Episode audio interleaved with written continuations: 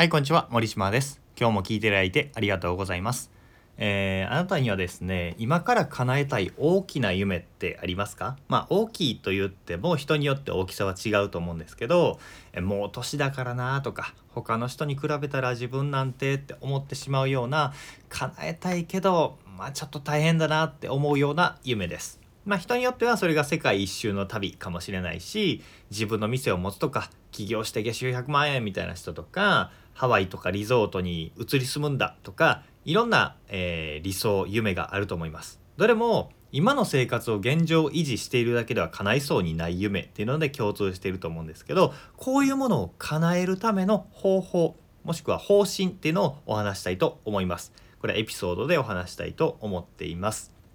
えー坂本達さんっていう人の話なんですけど、えー知ってます？坂本達さん。結構マイナーっていうか知る人ぞ知るだと思うんですけどこの人はねミキハウスの会社員をあの子供服とかのねミキハウスの会社員をしながら自転車で世界一周をした人なんですね。何週かしたのかな、えー今本屋さんに行くとたくさん世界一周旅行記みたいなんていっぱいあるわけですよ。長期で世界一周した人の本とか僕も何冊も読んだんですけど、えー学生時代に行ってたり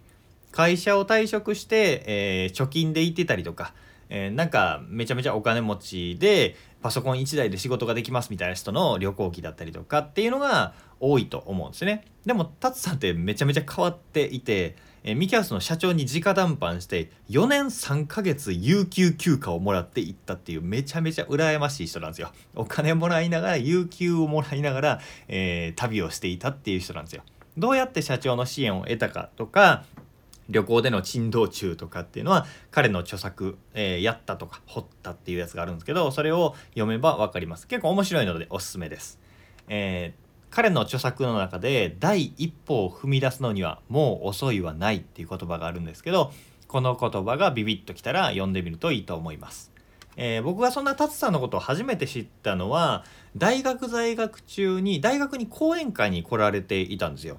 講演会に来られていてあなんか面白さだなと思って参加してたんですよね確か無料で参加できたのかな学生は。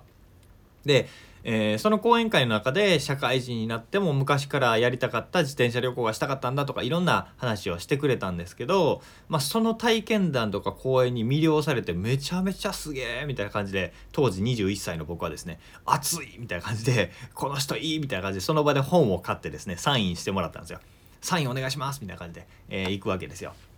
でその時に相談したんですよね、えー僕ちょっとやってみたいことがあってでも怖くて踏み出せないんですけどどうしたらいいですかねって具体的には休学してあの達さんみたいに海外に旅行に行ったり一人旅自分探しの旅みたいなしたいんですけどっていうふうに相談したんですね。その頃僕就活が全くうまくいかなくて受けるとこ受けるところ全部落ちてたんですよ。で一個も内定がないっていう状態でまあ就活浪人かつ自分探しの旅みたいなのに出ようかなと思ってたんですよね。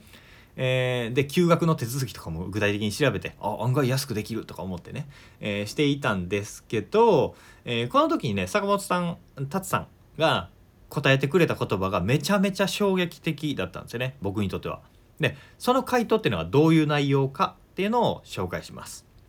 えー、達さんが言ってくれたのは僕は自信がない方だから批判されたり反対されたりするとすぐ自分の意思が揺らいじゃうんだっ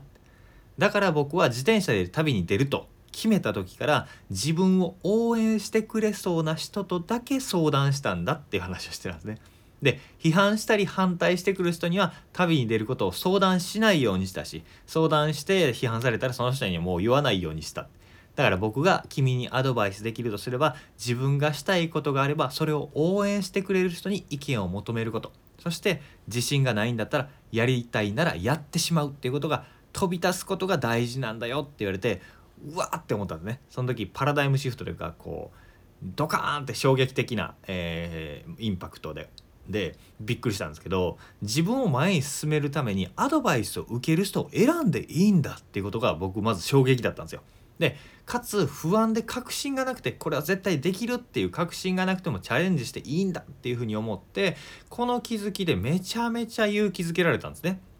で結局あの大学時代に休学も自分探しの旅も行かなかったんですけどあの今までの人生振り返るといい状況になってた時って、えー会社で辛くなって退職した時とか、えー、なんだろう、えー、起業をしてうまくいかない中からうまくいき始めた時とかも結局ねこの確証がないまま飛び込んでみるとか、えー、自分のことを応援してくれる人に相談をするっていうこと。まあ傷の舐め合い的に大丈夫だよって言うんじゃなくて、えー、なんだろうな。応援してくれるし可能性を信じてくれる人に相談するっていうことですね。それをやってたから頑張れたのかなって自分ですごく振り返って思います。えー、あなたもですねこの話を聞いていて今のままの生活維持してたらかなわないよなでもこうなったらいいよなっていう理想があると思うんですよ。でそれを叶えたいとか、えー、実現したいって思うんだったらそれを応援してくれる人いいねいいねってあできると思うよとか何かしてあげようかとか力貸そうかって言ってくれる人とかに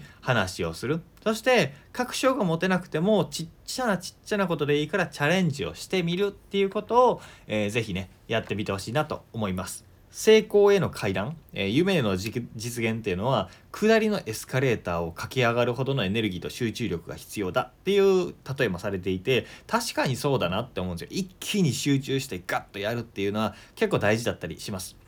現状を変えるっていうことなんでね。でそのエネルギーを夢や理想に集中するために自分を応援してくれる人と過ごすっていうことにしてみてはどうでしょうかというお話でした。参考になれば幸いです。今日も聞いていただいてありがとうございました。森島でした。それではまた。